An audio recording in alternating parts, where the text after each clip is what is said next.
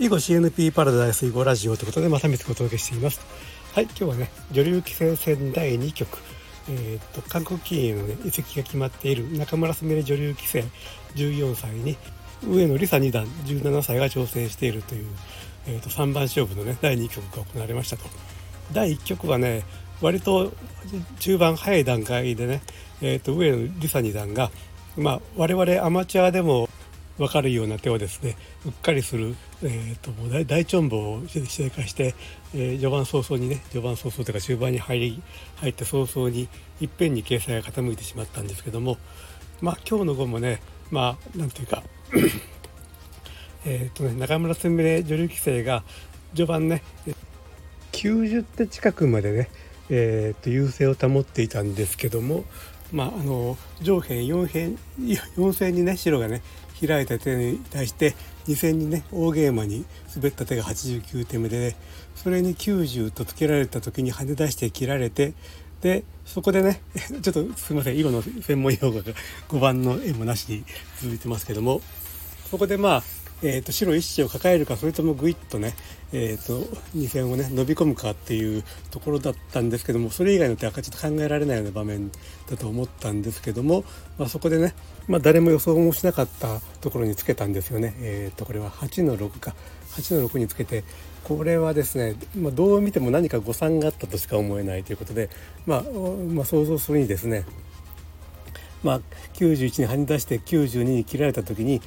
左側にね伸びる予定だったと思うんですけどもそれがどうもうまくいかないということで予定変更苦し紛れのツケという感じに見えますね。まあ気を取り直しておとなしくねあの白の石を抱えておけば、まあ、今 AI で見てるんだけども、まあ、半目逆転はされてるんですけどもまだ半目差のビハインドで、え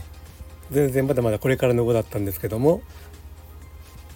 まあ、ぐいっと伸び込むつもりで89大ゲームに滑ったのに、まあ、それがどうもうまくいかないみたいだってことで少し動揺したというか、えーとね、ちょっと苦し紛れのような手が出てしまったという感じがします。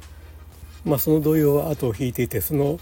えーと、93のツケの後に白に抱えられて95に引いて次の97の一間飛び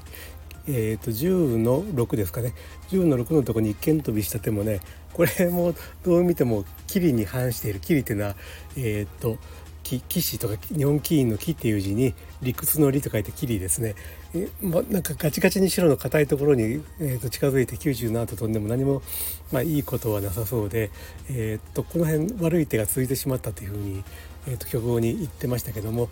まあ、ちょっとその動揺が尾を引いた一間飛びを打ってそして白に踏み込まれてからはなかなかちょっと黒の逆転のチャンスがなかったようなことだったようにね見えました。まあ、見えましたとかなんか偉そうに言ってますけどももちろんこれは AI を使ってえっ、ー、とね AI の勝率とか複数の変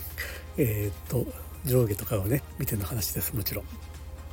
これはね、まあ、第1局もね AI で見るともう上野梨沙二段がもう絶望的な碁を延々と粘ってるように見えたわけですよね。まあ、この後もね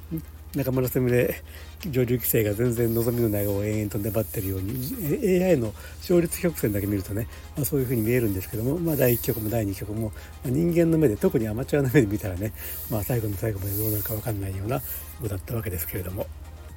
まあ、ということでねまあ、とりあえずお互いにちょっと割と早い段階で大きなミスをしでかして、えーとね、1勝1敗ということで勝負は第3局に持ち越されましたと2月5日ですねえっ、ー、と泣いても笑っても2月5日に